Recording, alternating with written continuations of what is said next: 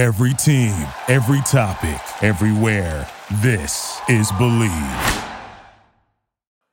Welcome back to the first team. I'm Joe DeLeone. Joining me, as always, my two co hosts, Matt Simms, former NFL and college QB, founder of the Simms Complete QB, and Ryan Roberts, recruiting analyst for Irish Breakdown. Today, we've got our week six top performers, guys that balled out last week that we're going to be talking about. We don't have Jayden Daniels because Ryan doesn't like him for some reason. Shut I'm just kidding. I'm just Oh kidding. my God. I'm just Man. kidding. We're not even 25 seconds into the show, man. It, it's a, I'm just joking. I'm not Can I do my Joe We're gonna Leone talk- impression? Hmm? Well, we're here on the First Team Podcast. I'm joined with my two really cool po co-hosts. I'm your co-host here, and I want to keep going. Come on, go, man, go. Hey man, I Oh, have the control sound to like mute that. you. I will mute you, and we, me and Matt will do the show, and you can watch us do the I show. can You unmute watch myself, Great, and I can totally mute me anyway. No, but I have the final cut, so I can literally take you out of the show. I'm just kidding. I'm Do not going to That's do fine. that. Do it. We will eventually talk about Jayden Daniels, though he's been phenomenal. I was just throwing that out there because uh, he has been great. But we have to give some love to somebody who had an amazing game that won him an important football game that thrust his team into the top five. I'm talking about Dillon Gabriel from Oklahoma. We're also going to be talking about Jermaine Burton from Alabama, who has had a nice couple of weeks, an amazing game against Texas A&M. And then lastly, we've got a defensive guy, Laiatu Latu from UCLA, somebody I loved in the preseason. All that coming up on today's show. Starting us off with Dillon Gabriel, though, guys. He, I was extremely impressed by his pocket presence. That final throw, we also give credit to Walter Rouse for blocking two guys at once, but that final throw with pressure in his face to deliver the ball back of the end zone, important spot. He did that all game. He also did a really good job of evaluating when to run when the run game was not developing for that Oklahoma offense. I know he's not a big guy. I know that he's not uh, going to be a first round pick because there are some physical limitations. But if someone like Brock Purdy is getting the shot that he is, I think Dillon Gabriel maybe shows some signs of similarities, but just in general looked really, really good this past week. I want to throw it to you first, Matt. What do you think? I appreciate you throwing it to me instead of kicking it to me, my man. But uh, so it, it's really uh, it's just a corny joke to go into what we were discussing earlier.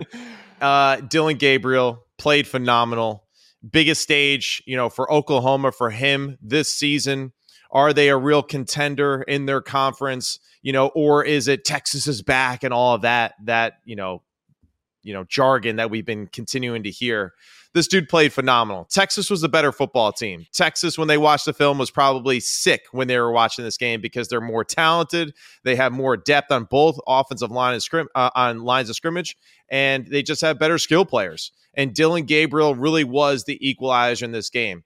Didn't commit any turnovers, protected the football, understood the situation of the game, uh, played the way he needed to according to what the down and distance was, what his team needed at that moment making big throws across the field, which in college hashes massive, unbelievable that he can he could spread the football outside the numbers the way that he did against a very talented Texas secondary, and his overall toughness. I mean, the dude really moved well in the pocket, like you said, had great vision as he was moving. The two minute drive to ultimately take the lead to win the football game probably one of the greatest moments in Oklahoma history, and uh, it, it just it was just it, it encapsulated how the rest of the day went. Dillon Gabriel performed above and beyond, and really set uh, you know himself up to potentially be a Heisman candidate person as the season continues to go because he's going to continue to put up big stats.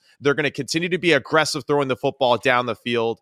And their opponents for the rest of their schedule isn't as scary as what they saw in Texas. So Dillon Gabriel played phenomenal and was extremely impressed and enjoyed the watch. I feel like everyone underestimates Dillon Gabriel, and it's pretty easy to do so. Obviously, we'll talk about. I mean, he was the he's from Hawaii originally. He came in right after McKenzie Milton after he had his his terrible catastrophic injury during his UCF career, and then he ends up transferred to Oklahoma. And I mean, Oklahoma lists him at 5'11", 204. For the Oklahoma people out there, give me a break. He's not 5'11 and he's not 204 pounds. Either both of those are very false. He has a long release as well. Mm. Arm strength is is minimal.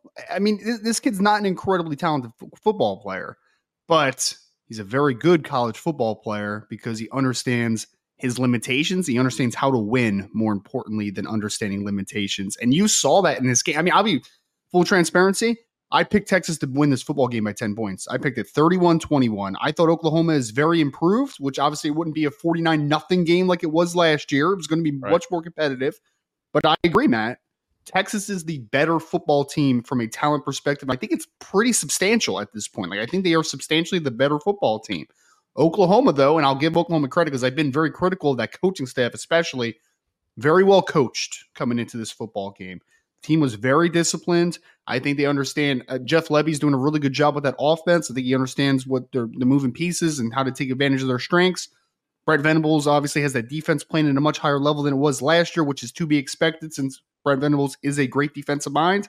But Dillon Gabriel, man, put on an absolute show in this one. And the key thing for me is that he made some big plays. He made some plays with his feet, which were more important. I think he ran for over 100 yards in this football game he as did. well. Yeah, he did.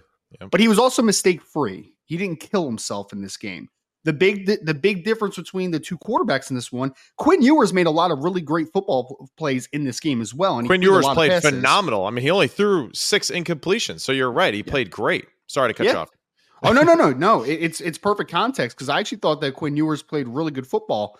The issue is, is that he had two turnovers in this football game. That was the difference. You have one quarterback with two turnovers. Three, yeah, the fumble. Oh, he fumbled one too. You're yeah. right. Two yeah. interceptions and a fumble. So he turned the ball over a couple of times.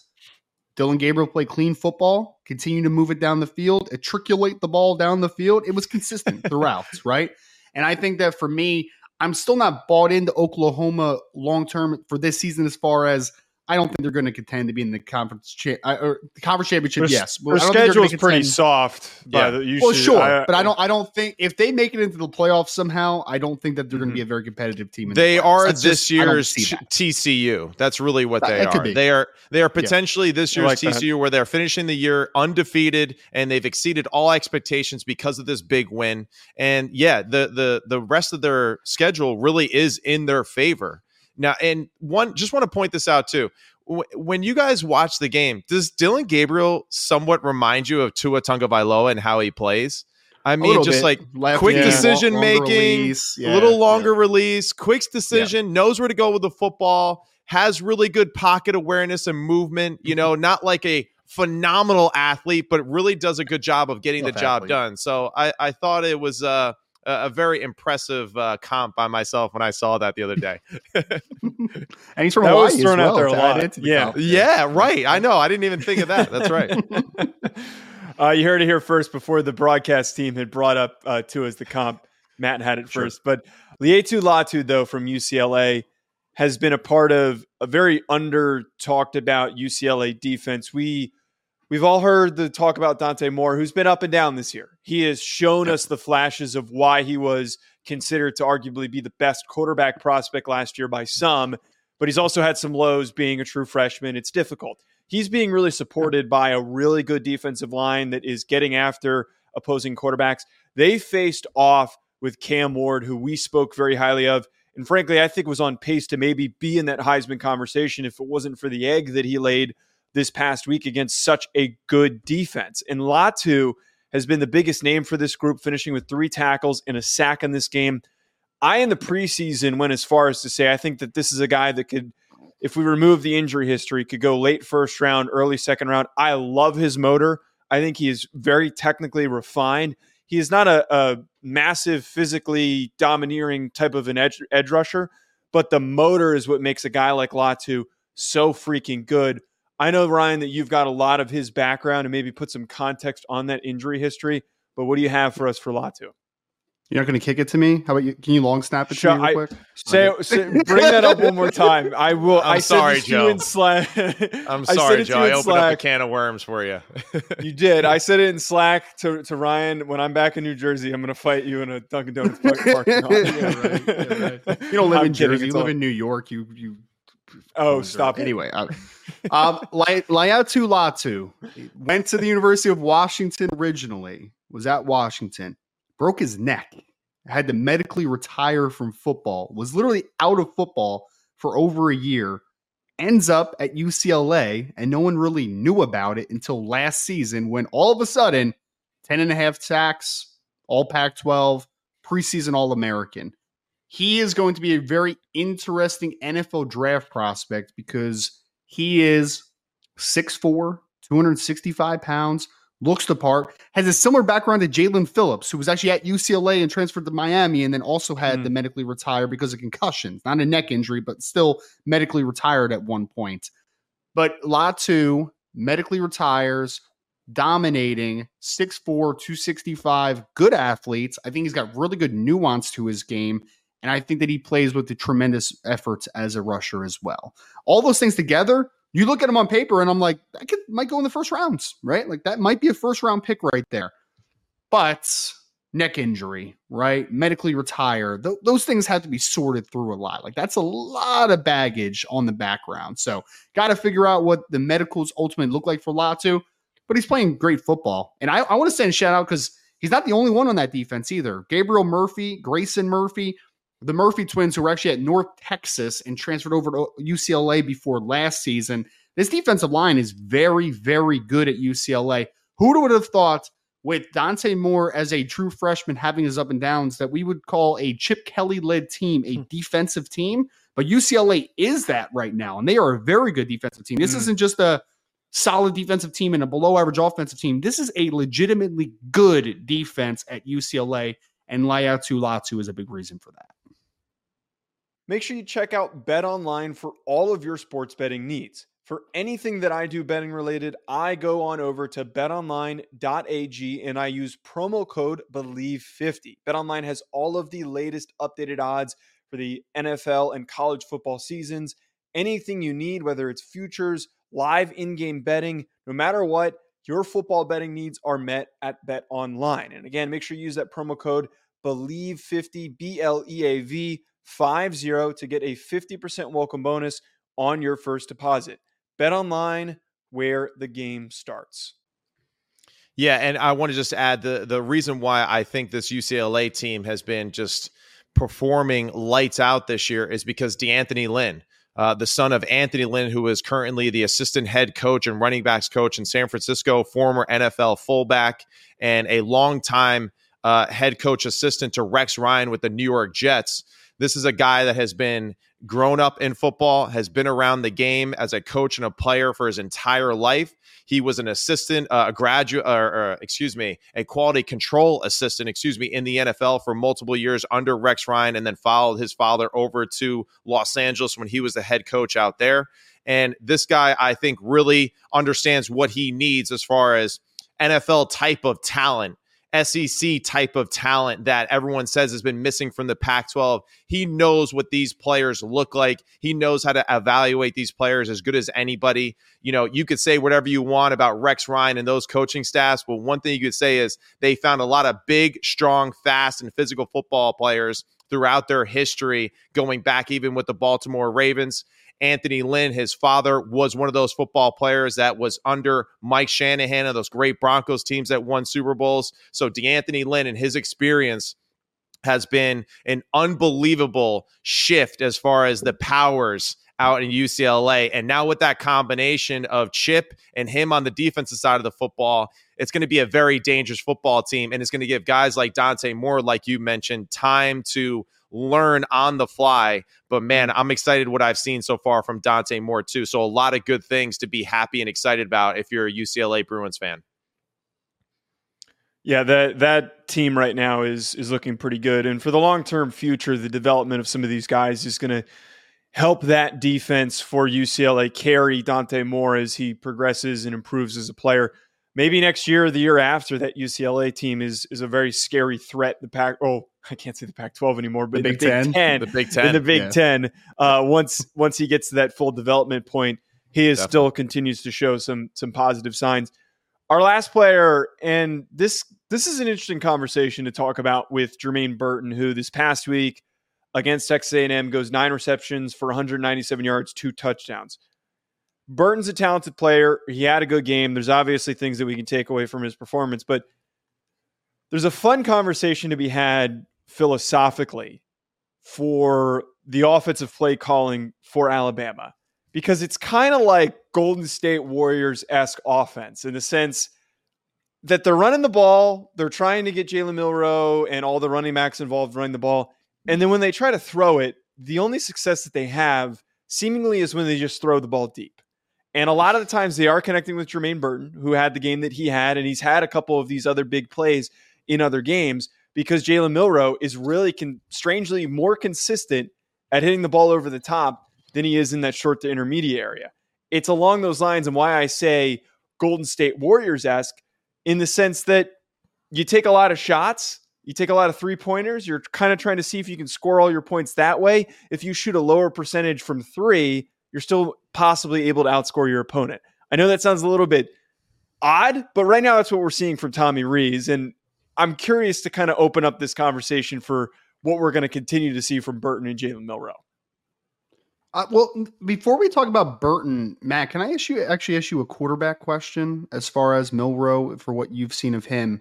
Of course. It's been very odd because, like you said, Joe, they are completing mm. a decent amount of deep balls, and he's actually been a pretty uh, efficient deep ball thrower, I guess is the best way to put it.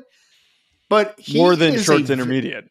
Yes. Well, I mean, he's made some big plays in his games. It just has not been nearly consistent. But yeah. the consistency is the question I have for a person that works with quarterbacks so often.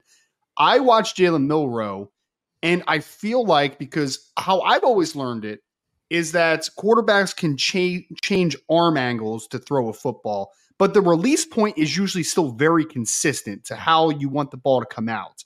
Mm-hmm. For me, I watch him and I'm like, Sometimes he's short arming balls. Sometimes the release looks a little bit long. It feels like the, the release points on his throws are changing so often. I don't know if I'm off base on that, but it just looks so maddeningly inconsistent for how he throws the football. So just kind of wanted your perspective on that because I think I think that's why he's been such a volatile thrower on the short to intermediate mm. routes because I just think that release point is just changing so often. It seems like. These are really interesting topics that I am excited to uh, discuss with you, obviously, being the quarterback nerd that I am. Uh, first, to discuss why he's such a good deep ball thrower. One, he is a talented thrower of the ball, right? He yeah. possesses great ability to just launch something. If it was a baseball, if it was, it was anything, he'd be able to throw it far, right? We know that for sure.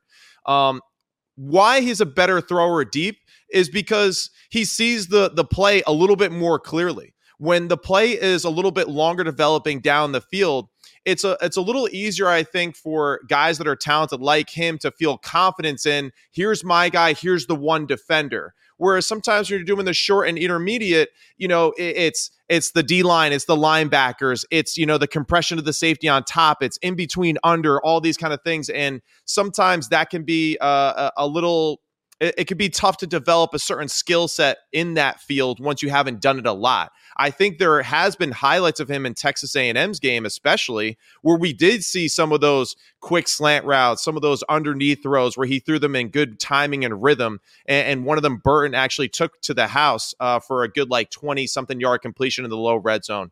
We also saw a really good uh, touch throw on a deep cross to Burton, where he sat in the pocket, retreated again, and then threw a nice little deep cross uh, to Burton mm. for a touchdown in the uh, high red zone area. So we're seeing Jalen Milroe start to find his way as far as what he does extremely well. We're seeing Tommy Rees start to to see that too and, and, take advantage of those things. And hopefully, just through repetition, he'll continue to improve in the short and intermediate. Now, to go with the point that you mentioned, Ryan, about his changing of his release points, so to speak, I think that is someone who is occasionally trying to take a little steam off the football and by doing that, he's almost trying to baby it or guide the throw. Whereas uh, it, it, the example that I teach my students all the time pitchers in baseball, when they throw a fastball and when they throw a changeup, they look exactly the same. It's just right. the amount of force in which they're driving and throwing through it with their lower and upper body. The same thing with quarterbacks. When you throw a touch throw or a power throw,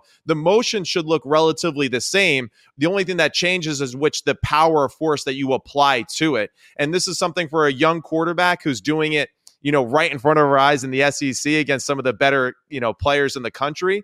I think it's hard for him occasionally to keep that rhythm and that feel the same, right? And uh, it, it's something that will just continue to take more time and development. But you know, kudos to him and Burton being able to make the plays necessary in the passing game because Alabama could not run the ball worth a worth a damn in this game. They were negative yep. 13, I think, at halftime.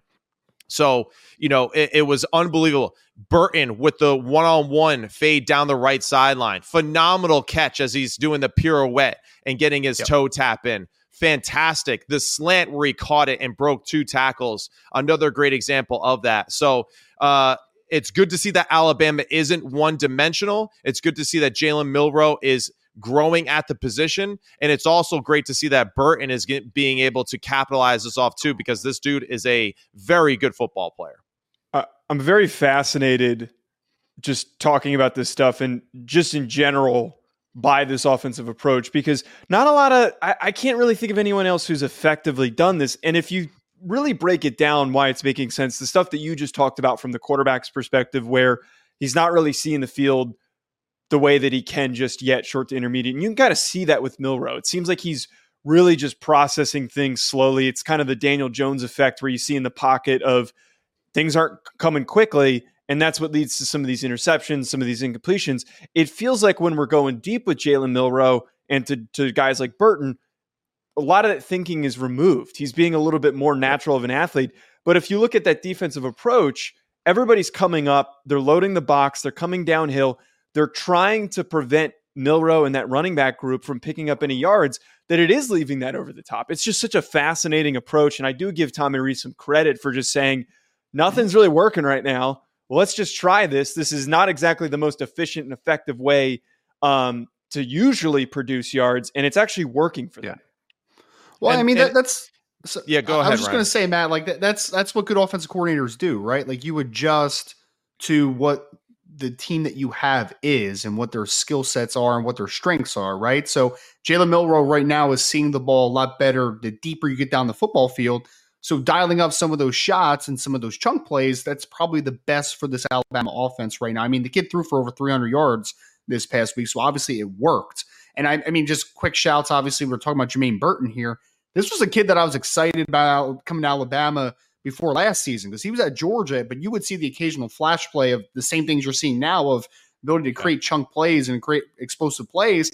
And mm-hmm. it just hadn't really hit last year. Like it didn't really come to fruition. There was still good, but there was still a lot of just wanting more, right? And the the consistency factor that you talked about, Milroe, it's going to be the same for Burton for me moving forward. I think that kid has a lot of athleticism, really good speed, really dynamic football player athletically, but can he do it on a week to week basis? That's really what I'm start hoping to see. And obviously, it was great. It was a great sign to see him go, go, go for almost 200 yards, 197 in this victory the one thing I want to highlight too for Burton that I, I, was really impressed with is just his physicality at the position. It's something that we're seeing more and more in the SEC, especially, um, but also across the country. Just these guys that are almost kind of built like running backs at the receiver position, strong legged, strong upper body, really good with contested catches, and typically makes the first guy miss or or breaks the tackle very consistently. So it's going to be a really good one-two punch.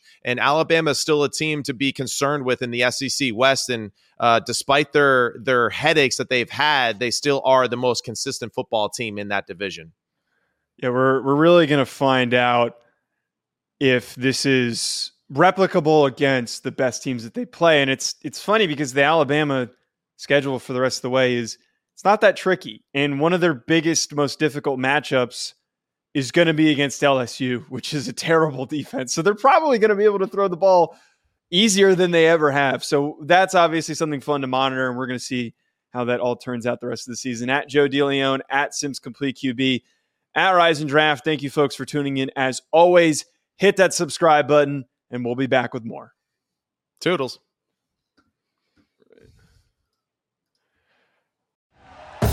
Thank you for listening to Bleav. You can show support to your host by subscribing to the show and giving us a five star rating on your preferred platform.